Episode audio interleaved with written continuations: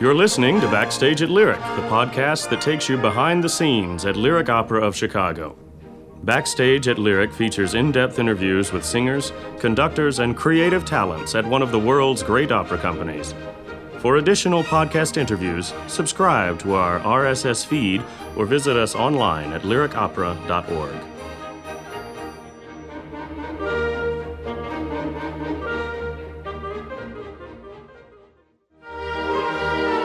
tenor Toby Spence, bass baritone Neal Davies, and stage director Gary Griffin are backstage at Lyric. The thing that struck me in studying and learning and coming to terms with this new genre for me is, especially in the Mikado, um, it's a diamantine perfection. There isn't a word that you would leave out. No. There isn't a thing that you would add to it. It's an incredibly well crafted piece, and of course the the combination of the music and this genius writing of Gilbert with the libretto. That's why it's always done, and it probably always will be done as well.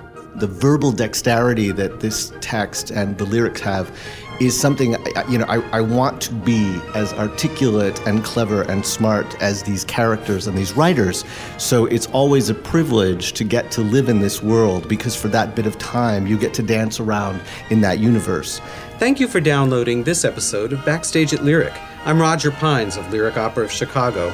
We'll be playing an audio transcript of the Lyric Opera Discovery Series session for what is probably the most popular operetta in the repertoire, Gilbert and Sullivan's The Mikado. For those of you who may not be aware of the Discovery Series, it's panel discussions featuring singers, conductors, directors, and opera experts. We do one session per opera, and they usually take place a few days prior to the opening of each production. The Discovery Series is open to the public, and it's a great way to get up close and personal with our artists. You can check out our website at lyricopera.org for dates, tickets, and complete Discovery Series information.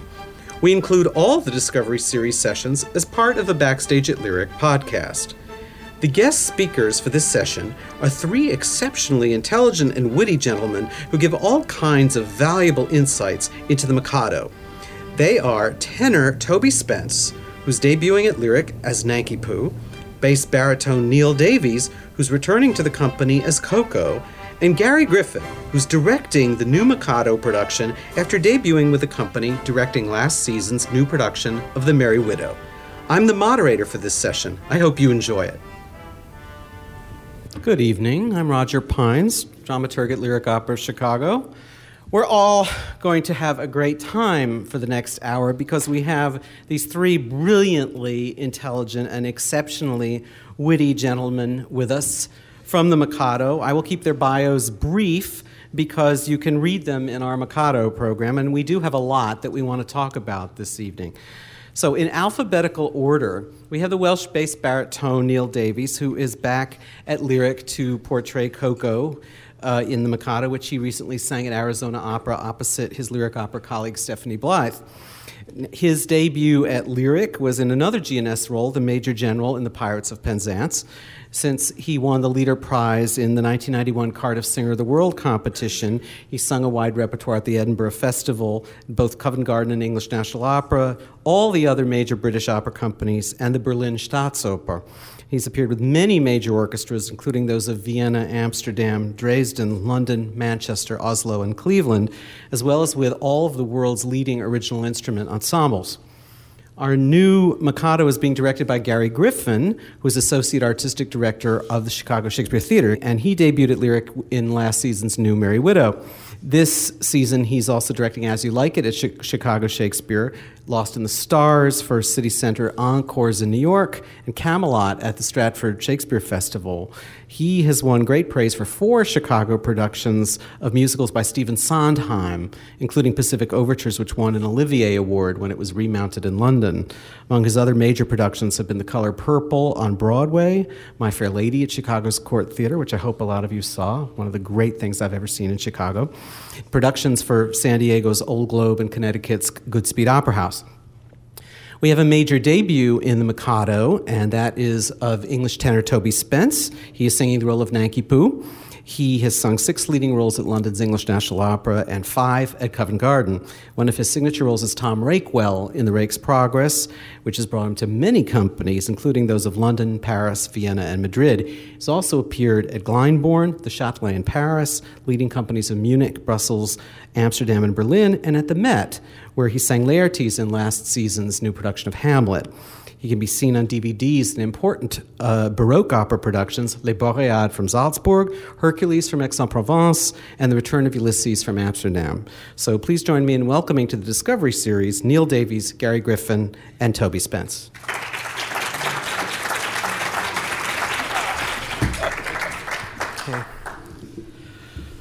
I'm sure that for at least 100 years, not a day has gone by when the Mikado hasn't been produced somewhere in the world. I mean, it's done in every kind of venue by every kind of performer. So, how do the three of you account for that, considering that it really is a pretty difficult piece to bring off in the theater?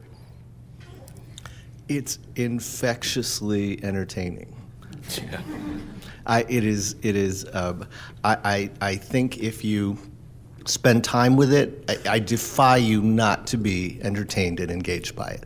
It's the, the the score is fantastic and clever and smart and beautiful, and uh, it rhythmically gets in your soul, and uh, the humor is timeless. I think it also has. I think on a, on a, on a very sort of superficial level, the reason why a lot of people start singing G&S when they're at high school. I mean, I know, no, I certainly did. Is that on a, on a sort of basic level, it's it's musically not desperately difficult or, or complicated to get a to get a grip on, but I think like all sort of deceptively simple music and, and text, it, that is a deception because when you start to really look into it, then you realize what a, an amazingly well crafted piece it is, not only musically, with, with so many references from other grand 19th century opera that's going on, which is sometimes parodied, um, sometimes just sort of comes in as a beautiful counter melody uh, unexpectedly in the orchestra. It's an incredibly well crafted piece, and of course, the, the combination of the music and this genius writing of, of Gilbert in, in, with the libretto. Uh, um, I mean, I think that's that's why it's always done, and it probably always will be done as well. I agree. but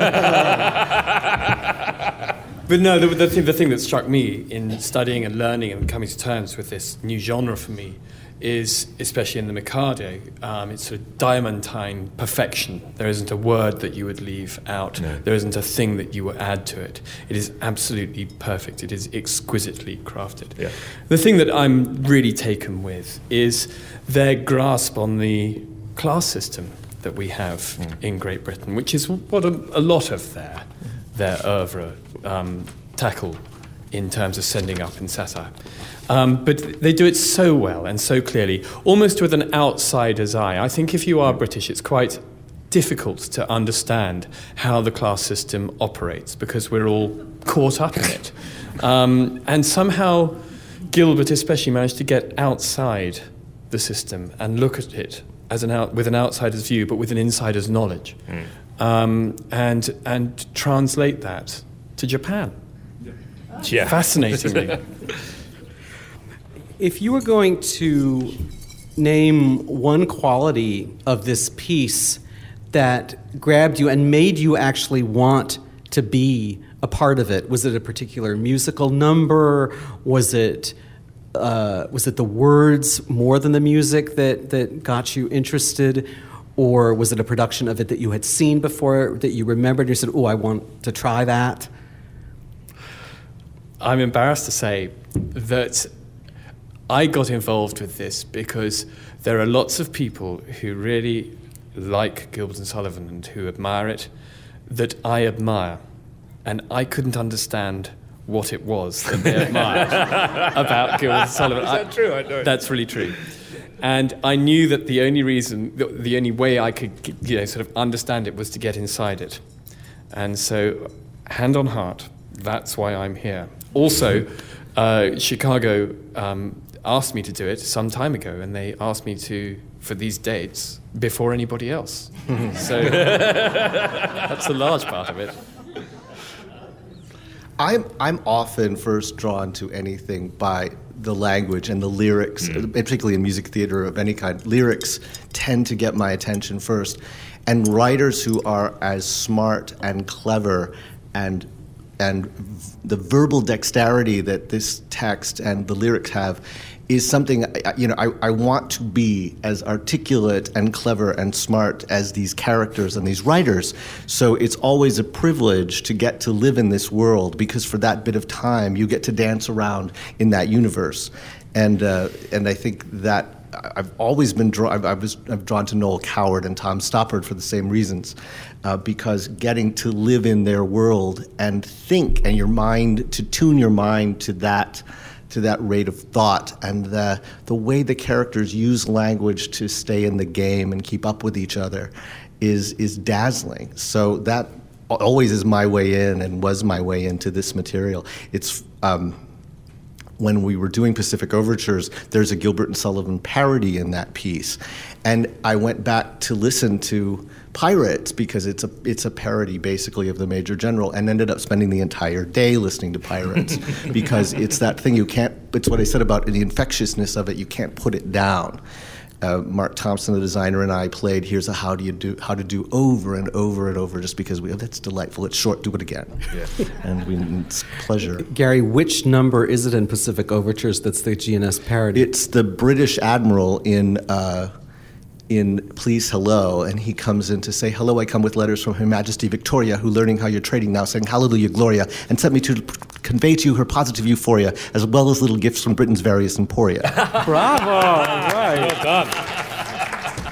but well, you can't once you learn it. No, no, exactly. It's there. forget it. Uh, yeah. How long did it take At, you? at 5 a.m. after five glasses of wine, I can still do it. probably better. You do never forget these. I mean, No, you never you forget can't. the, um, No, no. the the patter things particularly. And I think with, I mean, the reason I love the role of Ko-Ko is he's one of those very few opera characters. uh, Papageno is, is another one who is allowed to talk to the audience and to get a direct rapport.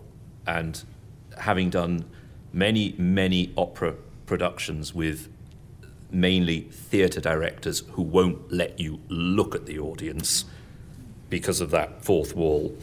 The joy of being able to go down the front and say, "Well, you know," is is fantastic because you get that reaction. You get you, people don't expect somebody to come out of the proscenium and and talk to them and confide in them. And Ko-Ko does this from the minute he comes on stage, and it's it's also, I think, one of the few Gilbert and Sullivan roles that doesn't sort of peter out as it goes on. It gets better as it goes on. Absolutely. And it builds, and the end of the second act is one of the best set of comic numbers you, you'll get, and some of the best scenes you'll get in any comic opera, I think. So it's an obvious choice to say yes to. Do you think they really. all peter out? I was thinking, Well, I was thinking J- Jack Point and uh, the Major Yeoman of the General, Guard. the Major General certainly. Oh, yes, peters he does, absolutely. Mm-hmm. Captain Corcoran peters out. I mean, they, they do tend to. I mean, in a way, I mean, Nanki Poo sort of peters out a bit as it as it goes on. I you don't totally think disagree. does. right? But, I absolutely but, um, disagree. But I do too. Uh, Ko-Ko's one of those who who who just gets.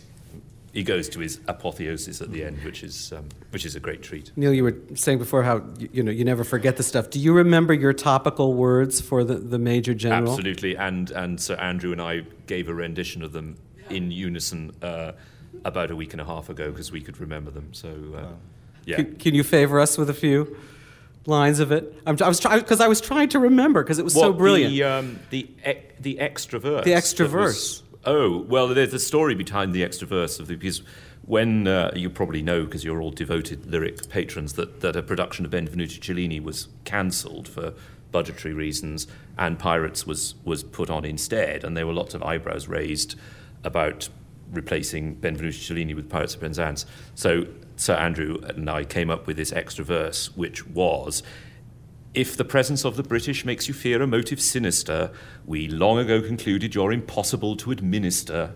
Recolonizing's out, although I've heard a lot of silly noise about the possibility of just retaking Illinois. Instead, we're here to offer with respect and with humility a slice of British culture in this marvelous facility. You're saddled with the kind of debt of gratitude one rarely owes. Mm, rarely owes, rarely owes, rarely owes. But damn it, after all, we're just a substitute for owes. So then, but damn it, after all, we're just a substitute.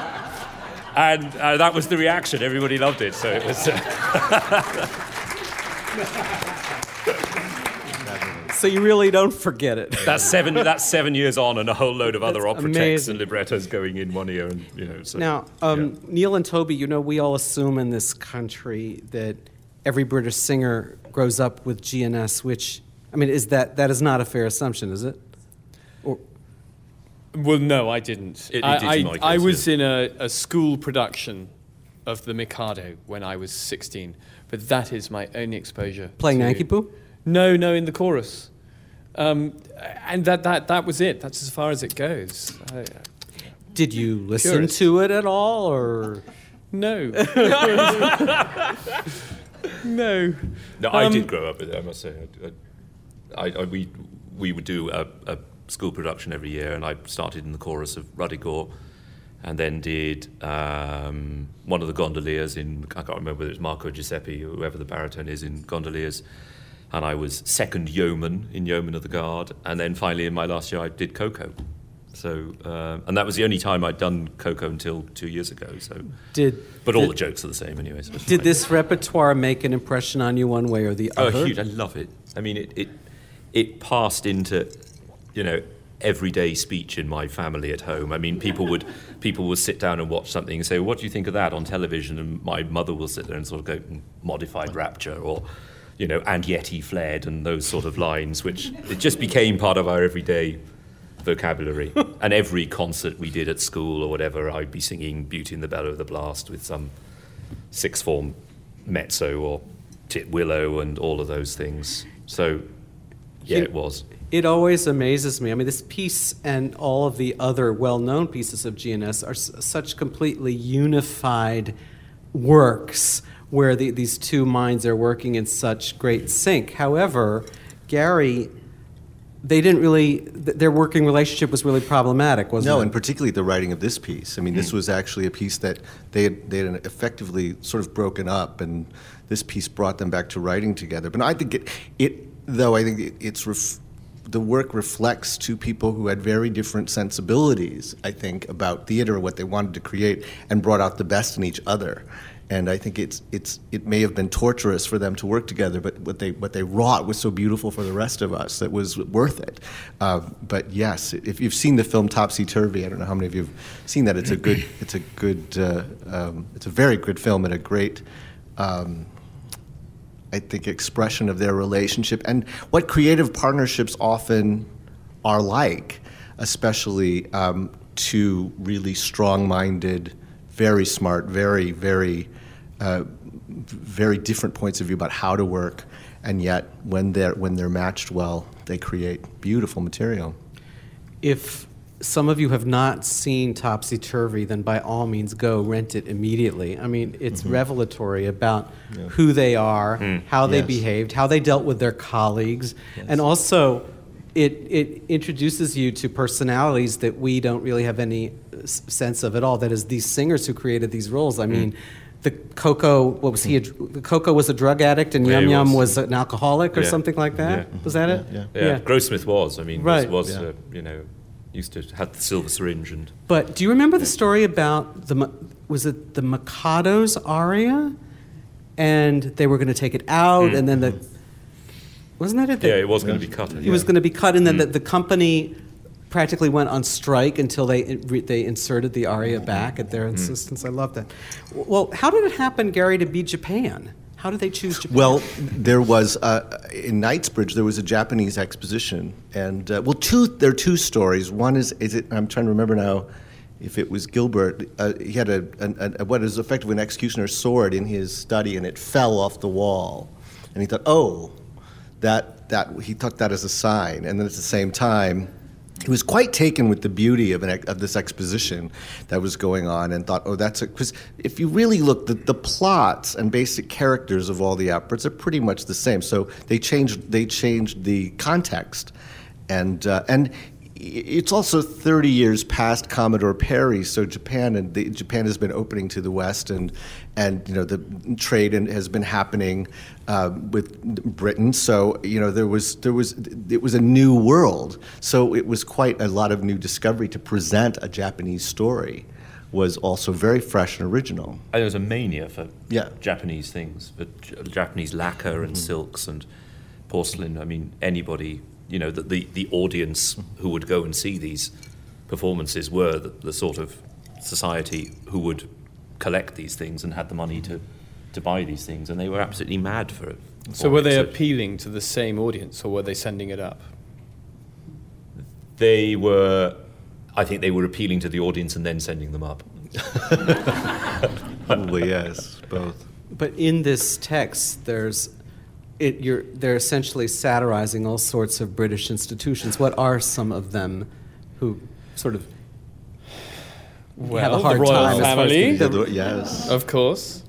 Politicians, politicians. Yes, Go- the I mean, church, um, also, I mean, big. pretty much all government Everything. bureaus are one. They're, the, the poobah is, is essentially a send up of of offices. Um, I mean, petty yeah, bureaucracy. right. uh, I mean, everything. The civil service, the foreign office, everything gets is up is fair game for being lampooned. Really, It's hard being English. You have to understand this. It's, it's a very small island, as you all know, and uh, it, it, it re, our, our identity has to be understood from the point of view of, of a sort of compressed society that doesn't get out very much. Uh, so, so we've got our own little ways, and they stay our own little ways, and and, Yeah. and they get that.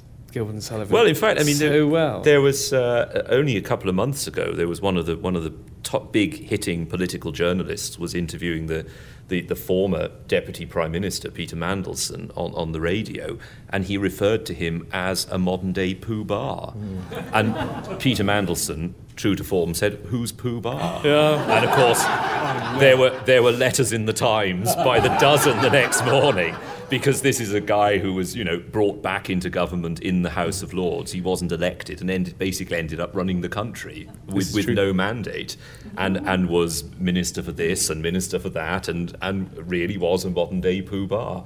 But the ir- terrible irony is that he didn't know the reference. So Speaking of which, um, are there, I wanted to ask all three of you: Are there any references in this libretto, spoken by the two of you or by any other character, that you would consider obscure enough so that you would want to let our audience know what they were about?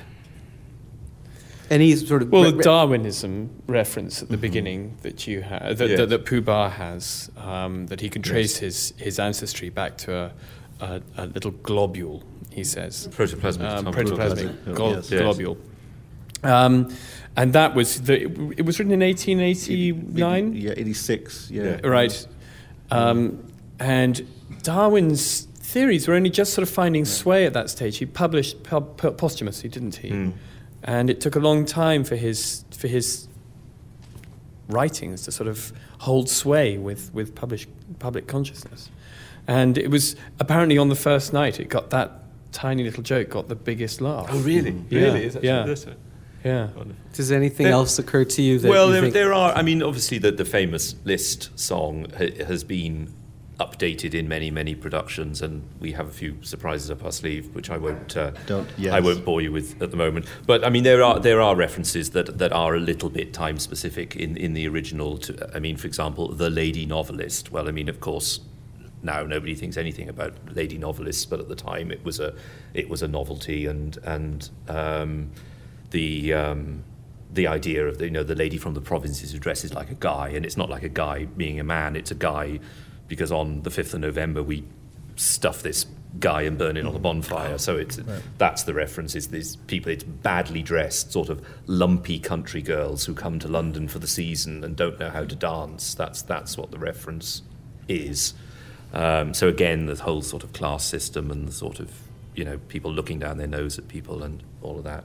There's the reference to the parliamentary train as well. The, the Mikado makes a reference to people who um, who are tied to a buffer of a parliamentary train, which was a, a very cheap penny ride, but it was a stopping service that stopped at every single stop, so it enabled people to travel, but they travelled in discomfort and it took ages.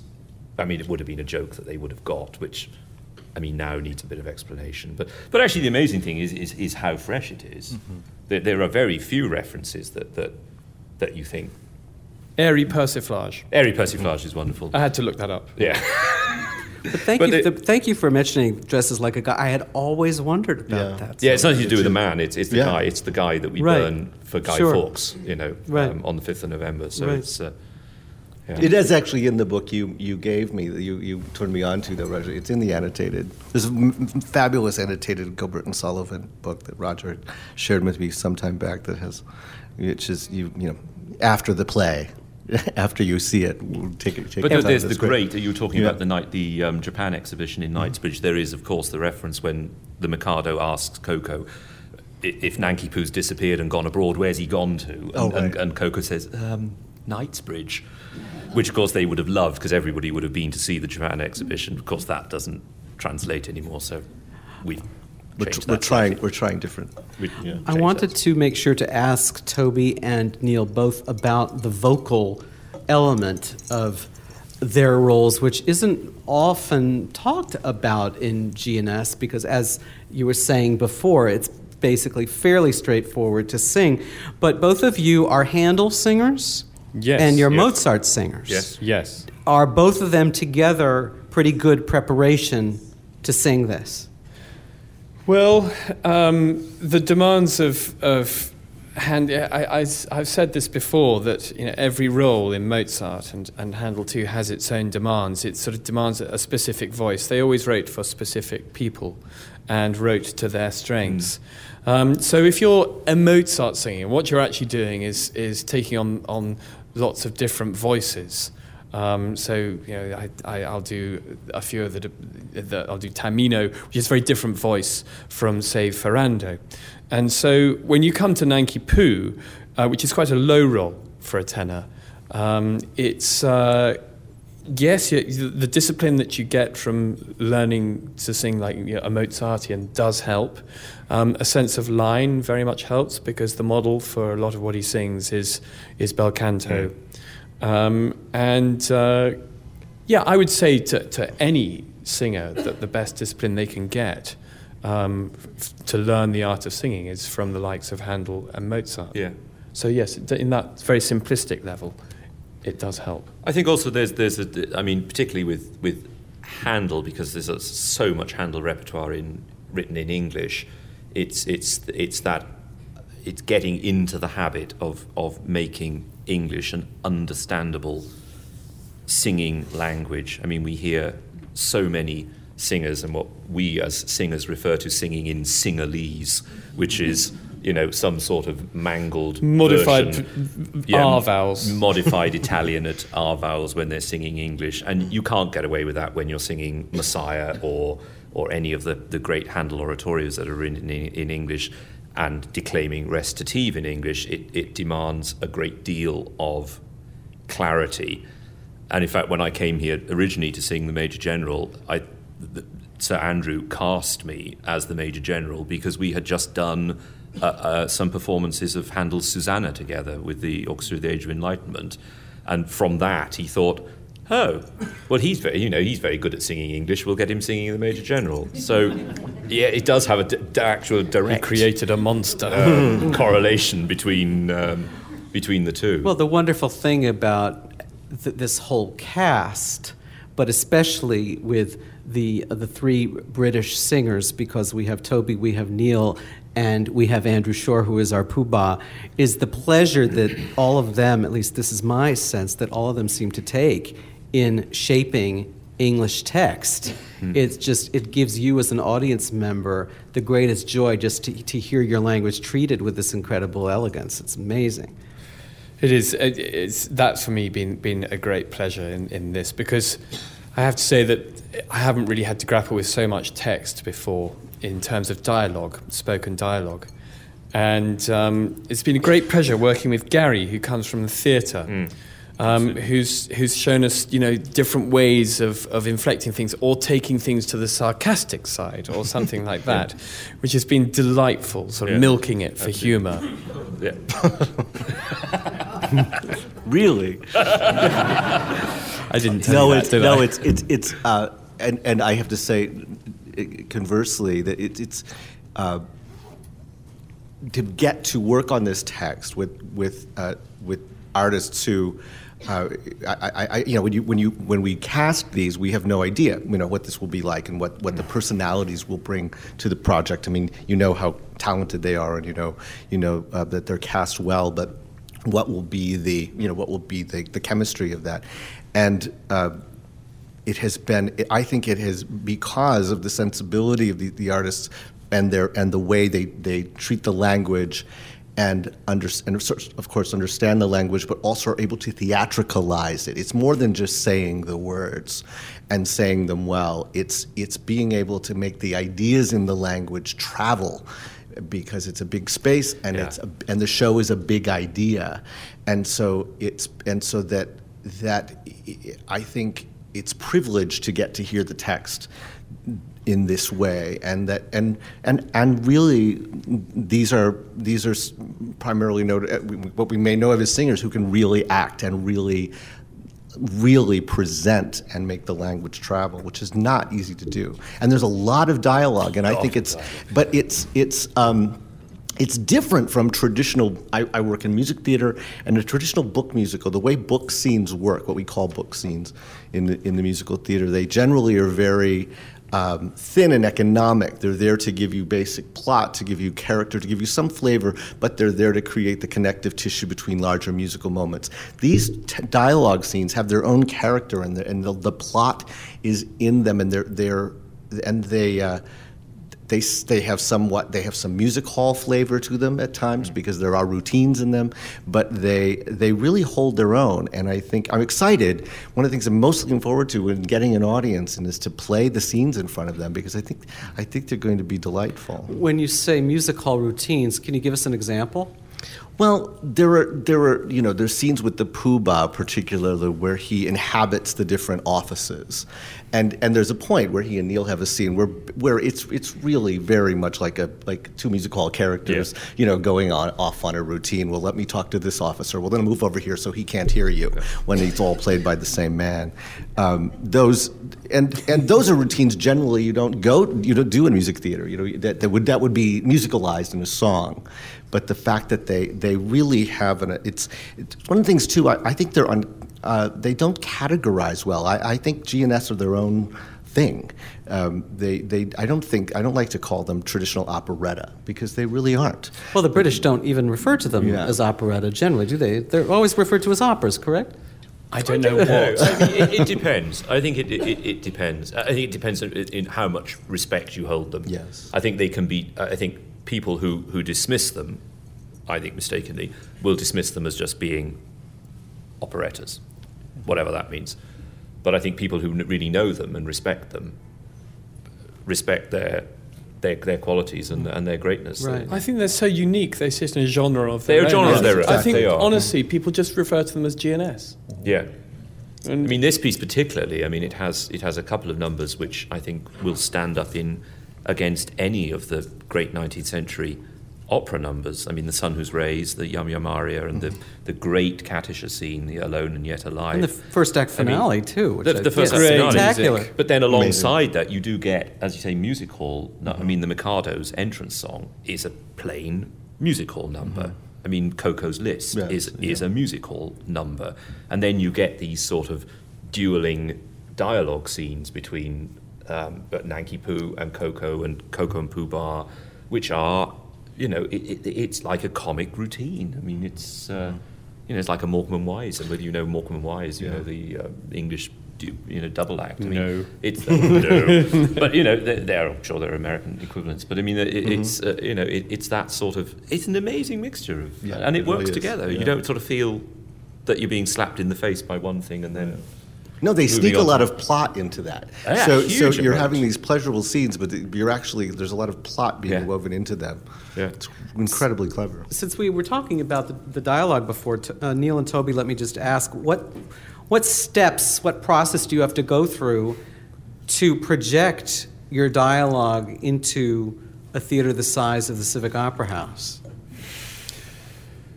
Well, it's uh, I don't you see I this is where I have to rely on people like Gary and my colleagues around me who know more about what they're doing than I do. um, so I watch them, and the thing that strikes me is um, uh, an energy. Uh, on stage, but also an energy behind the voice, which carries through the sentence so that you get to the end of the sentence and you carry the energy to the end. And that way, Yeah. The sense is carried through. But if you tail off like we do in speech towards the end of the sentence, Yes, exactly. I mean, there is there is a de- there is a degree of of um, miking in the dialogue, only in the dialogue, only. which will just help it. I think when we did uh, Pirates here seven years ago, there was no miking for the dialogue, but Pirates compared with Mikado is a dialogue light show. Um, It's a these- shorter show generally. It's generally. a shorter show generally, Yeah. but but the, the dialogue scenes are not. Uh, the- dialogue is not as good in, in Pirates as it is in Mikado, and um, I think the way. I mean, I have you know a lot of dialogue in this, and I try and project it in the same way as I would if I was singing it. So I try and make it. You know, you, you support the voice as much in the dialogue as you do if you're if you're singing, and actually the demands of the of the dialogue in my role are greater than the demands of the, of the of the singing. So for me, the emphasis is is on supporting the voice mm-hmm. in the dialogue and avoiding the temptation to get it in a very sort of squeaky place, which just sort of oh, I do that all the time. which just constricts the throat. You have to sort of think, you have to sort of halfway through a huge scene think, just remember you are a singer, take a proper breath and support the damn voice. You know, don't just mm-hmm. sort of Well- well- go into character mode because it's very dangerous in a house this size. But there's this great revelation, Neal, of hearing you and I mean I remember from Pirates in, in that role and then hearing you now in that you're hearing these roles, these comic baritone roles sung by a beautiful voice, which is not generally the case. and it makes and so the music the music in those roles becomes very much more vivid. Well, it's extraordinary how they, they actually write the vocal part for, for Ko-Ko. And I mean, I, I sort of look at it and I think, how does something, because there's that famous Jonathan Miller production when Eric Idle plays Ko-Ko, which you've probably seen on DVD, who was not a singer at all. But I mean, the role of Ko-Ko actually has a two octave range. In the in the, the, the criminal cried, he's down on a bottom G, and in the finales, Sullivan writes him singing the singing the tenor line up on top Gs, which I must say I cop out on. But I mean, um, it's you know there's a two octave range, and there, there's real singing, and if you approach it as a you know as a singer, then there's proper proper singing involved in it. Yeah, stop bigging up your part now. Yeah, yeah. Honestly. I wanted to ask the three of you if you have a favorite line of dialogue, whether it's spoken by you or spoken by somebody else, where you just can't get over it. A lot of Pooh Bah's lines Yeah, are beautifully brilliant. The Pooh timed. Bars are wonderful, um, yeah. And I just ad- adore the, the dialogue that, that, that I have in the middle of the f- first act with Yum Yum, which is basically the flirting scene where they get it together. And that, for me, is a prime example of, of not a word loose. It's just so well written. And every time we do it in rehearsal, it's just, I look for, I relish it. It's, beautiful, just it is such a beautiful. pleasure to do. Um, and it, honest, honestly, um, it speaks itself. You don't really have to. It's a sort of scene that when you watch it, you think, "Gosh, they're such good actors," but it's not the case at all. It, it, it's so well written; it does the acting for you. It's exquisite. I love that that, that little corner. Neal, Gary? I have two favourite lines. One of which is one of Toby's lines, which is modified. Yeah, it's rapture. mine too. I have to say this. Um, That's and my of my own, my favourite line is, "And yet he fled." I just think it's it's just. I mean, in the face of this sort of extraordinary. Can you give us the character that is- context of, the, of that line? Uh, Katisha is, is saying, I may have a plain face, but I have this wonderful shoulder blade and a, and a left elbow. And as for my circulation, it is the largest in the world. And I look at the audience and go, and yet he fled. It's, it's, it, it's just, it's perfection. It's yeah, just brilliant. No, and I too. It's it's a lot of Pooh Bah's lines. No, Pooh Bah's do- It's- are it's- wonderful. Yeah. and It's it's I don't want to partly that. Yeah, I know. It's, it's you're also it, Pooh Bah's set up in a way that you're waiting Hmm. for what's going to happen with him. It's, it's it's also brilliantly constructed in that you're waiting to see what his reaction will Hmm. be to anything. He's one of those characters who sort of pricks the he, he pricks the bubble of whatever has been set up, so it never descends into into sentimentality or or, or or any sort of self languishing. He always comes in and puts in the smart one liner at the end, and and you realise you're back in the real world. You're not in some sort of um, As- fantasy operetta world. As we go through the piece, how do you give, I guess, three dimensionality is the best way of putting it, to Nanki Poo, to Ko-Ko, without sort of overburdening them with a substance that isn't necessarily there? I think in the case of, of Nanki Poo, I think his story speaks for himself. He is obviously a character of substance, um, and that he's willing to sort of assume a disguise in order to preserve his own existence. Um, and even if there is a, an element of the coward in him, um, but, but he's, he's also a, romantic and um, a very open hearted youth. And I think any of those elements that you take and the way he's, he's, he's written as well, it's very, you don't have to sort of push, you don't have to layer on character. It's all there Mm, it all already in the Yeah. story and in the writing. It's the same with it's the same with Ko-Ko. I mean, it's it's a brilliantly written role. I mean, you do have to sort of accept the fact that there are there are scenes when he, you know, he's he's a different. He changes from from one scene. I mean, that's part of his sort of slightly manic, crazy, because he's because he's playing a role throughout the whole piece. I mean, you know, he is this cheap tailor who's been in prison, who suddenly, you know, rules the world.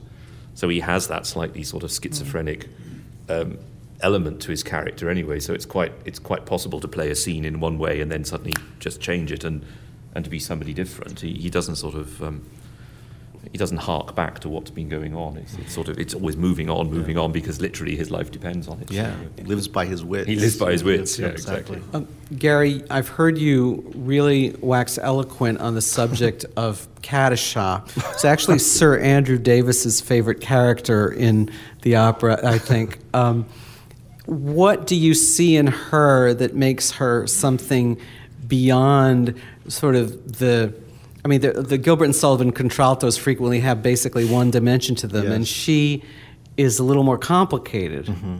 Well, she she is a woman scorned, and so she she's come to claim her lover at the end of the first act. And really, what always what always sort of amazes me about the piece is you have this thought that oh, you could actually sort of end it.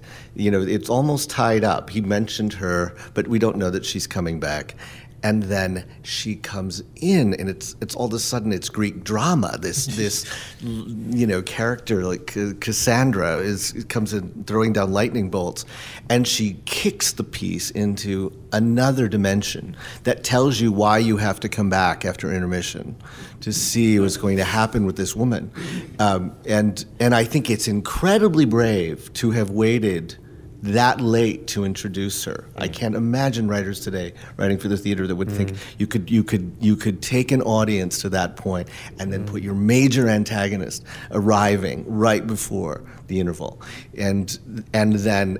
And then the and then in the second act is all informed by how she's shaped, you know, her how her presence has now thrown the piece into into this other place, and she has it, it, and she, she's we see her sing of, of, of, of loneliness and having given up on love and maybe she's unworthy of love and then at the end can be convinced that it's possible in a very simple story that Ko-Ko tells her.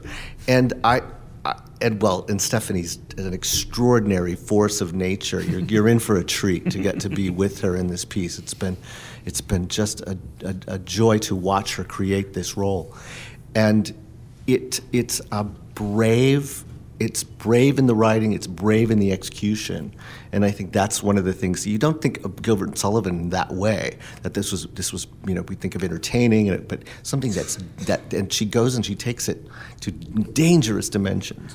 What actually transpires in the scene between Ko-Ko and Katisha? I mean, he he has to woo her To save his life. Son. Yes. Yeah. So how does he do it, and how did how did Gilbert and Sullivan make it happen? Your moment. Well, I think with, with an incredibly simple, moving little song. I mean, Titwillow, it's, it's an incredibly beautiful, very, when you look at it, a very, very silly song with a very silly text. But it's, it's, it's so beautifully written. And I, I really do find it very moving to, to sing. I think it's, um, and, and her reaction at the end of it, it's, it's, it's, it's sort of, it reaffirms your belief in, in humanity that Yeah. this, this sort of rather I mean, it, you know, she she can be perceived as being rather a sort of stock villainess sort of character, but her own music is so very moving, and the moving, and then the music. I think that sequence, you know, from her monologue and then Titwillow, and then into the great comic duet at the end, of Beauty and the Bellow of the Blast. It's a wonderful sort of emotional journey that they, that they go on, and and. You know, of course, there, there's a there's a great tradition, particularly in, in British humour, of these very formidable women having these very sort of little timid men in their in their wakes. We made a whole government like that. Yeah, exactly. I mean, but uh, yeah, absolutely. But I mean, there's the whole sort of seaside tradition of you know seaside postcards of these sort of large ladies in bathing suits with these puny little men, and and and, it, and that's a continuance. And, and anyone who knows the, the Carry On films, I mean, with with Hattie Jacques and Kenneth Williams, it's the. I mean, that's the image I always have when I in doing those Katisha Ko-Ko scenes. It's Hattie Jacques and Kenneth Williams in, you know, Carry On Nurse or something like that. It's it's it's this sort of formidable woman who is prepared to be wooed and goes all weak at the knees for this weedy little man, and and likewise he's very prepared to be dominated by. it. I'm sure somebody could write some great Freudian thesis about it, but you know, it, there's there's a, it's a great comic tradition of that, and and they, I suppose, maybe were the originators of it. I mean, Yeah, I don't probably, know, but yeah. uh, I'm sure Shakespeare came up with it somewhere. But I mean, it's uh, It's also it's also he he knows exactly the right buttons to push in her though, which is what I think is so Yeah. amazing in the moment. Is her belief that hearts do not break, and he says, "Mm, "Wait a minute, I have a story." yes. And and he, and he keeps it off the nose and lets her sort of come to him, which is so lovely Yeah. about it. Yeah. There's one major character that we have said very little about, and that is the title role, Mm-hmm. the Mikado. What do we know? We don't really know much about him, do we? And does he get enough of a chance to sort of because he doesn't come on until beginning of Act Two, so toward the middle act. middle, of almost, Act almost middle of Middle Act of Two. Act Two, yeah. So, what do we get enough time with him for him to really establish himself? Gary. That's a good question. No, I think I think we do. I I think uh, again, it's another thing where the, you need to raise the stakes of the piece, and so uh, in cat and actually he is a he actually is an extension of Katisha's need. She brings him there to to make to get what she wants. So she he's really connected to her need. So he's more used by her. But I think um, he's. Uh,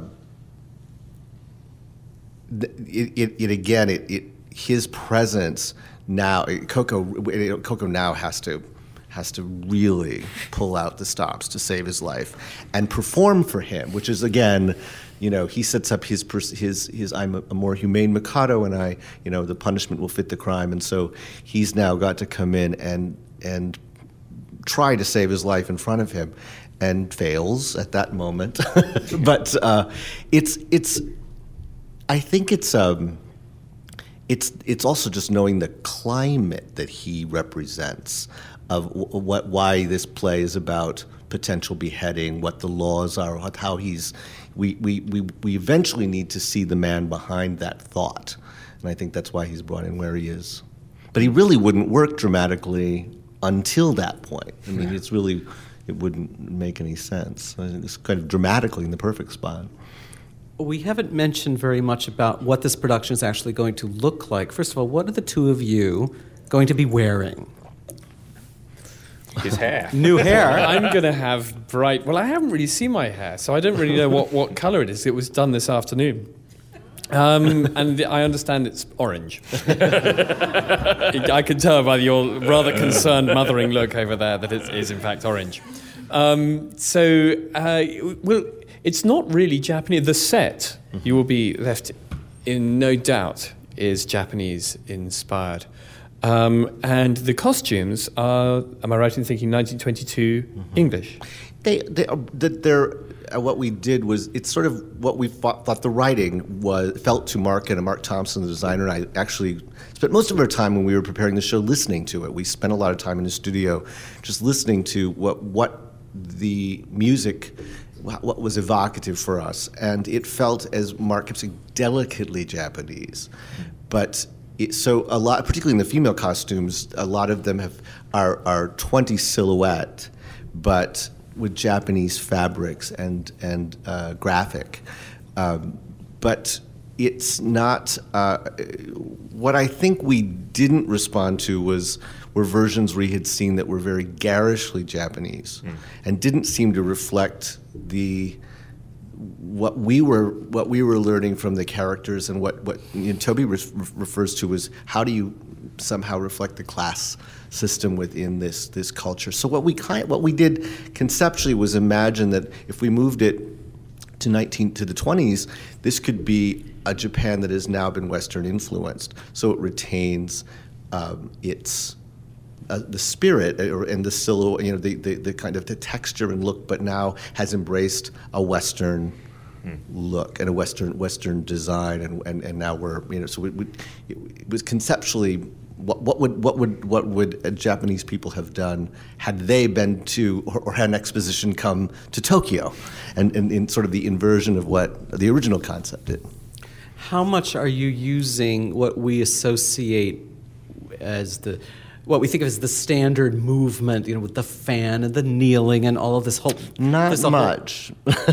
no, no, because it, again, it start it, it for us was fun to think away from that. We know what you know fans.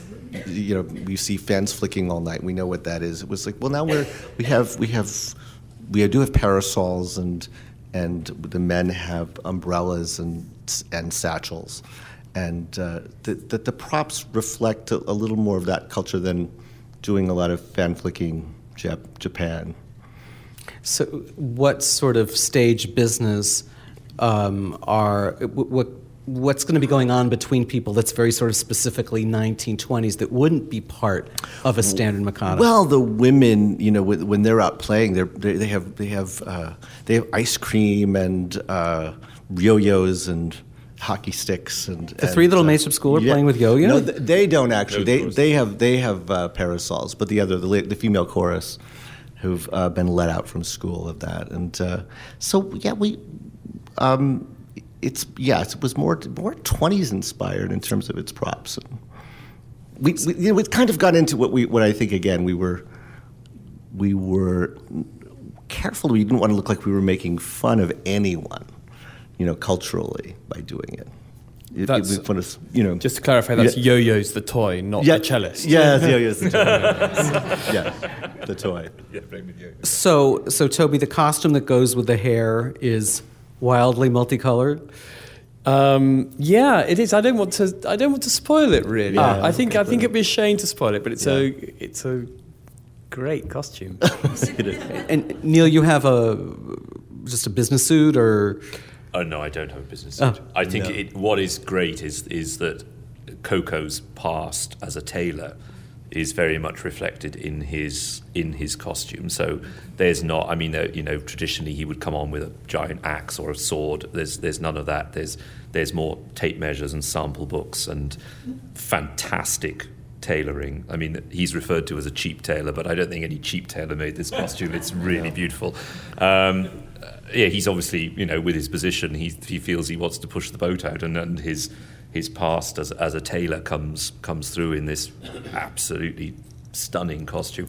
I do have uh, a particularly hideous toupee, which I've just tried on. So um, that's that's a lot of comic potential there, I think. So. Um, I wanted to diverge for a moment from the Mikado because there is a piece that was uh, composed by Sullivan with words by I don't remember whom, but not by Gilbert. And it ful- Sturgis. Sturgis. Julian Sturgis. It, it fulfilled his dream of writing a grand opera, a serious grand opera, and it was called Ivanhoe. And the two of you sang major roles in a recent recording of this piece. Uh, Toby, you were Ivanhoe, and Neal, you were Richard the Lionheart. And I got a hold of the recording, and I was amazed by it. In fact, I played. We have a 16-hour radiothon where we, you know, raise a lot of money, and I played both of your arias. And because I thought they were so beautiful that I thought our listeners to WFMT should hear them. And so, what can you tell us about your experience with that piece? I mean, is it a piece that you think should have a, a you know, more of a performance history than it does? Oh, that I couldn't say. Um, it's fairly stodgy in terms of the, the text. Yeah. Um, and it's really is it's not dated well. The years have not been kind to that piece. Um, but nonetheless, there is some beautiful music. It was very much uh, Sullivan's sort of baby, that one. And some of it, it really, it's a, it's a, a very lyrical and, and beautifully written and orchestrated Very piece. heavy, I mean, very heavily orchestrated. Mm. Big orchestra. I mean, a real sort of, you know, proto Wagnerian orchestra.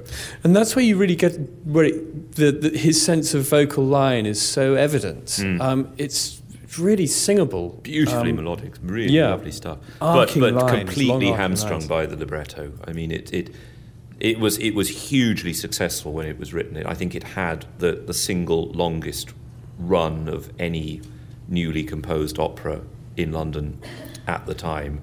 I mean, when it was up against things like you know Lucia and whatever you know was was coming out of Italy, it was hugely popular. But of course, it it it, it rode on the back of that mania for Walter Scott and and all things Gothic and Scottish that Queen Victoria started, and you know, of course, you know, the Waverley novels were were the the, the great sensation of the of the mid to late nineteenth century, and it was you know with Donizetti taking up Lucia di Lammermoor and. It, it, it, it all seems a bit sort of creaky and a bit, and I'm afraid once you've seen Monty Python and the Holy Grail and Spamalot, you can't really sit through Ivanhoe and take it seriously because you the idea of men in tights and, and it's you know it, Yeah. it, it, it's not I, I don't think it will ever get a, a, a professional Maybe in. Japan, maybe in where they won't be able to make head or tail of the I text.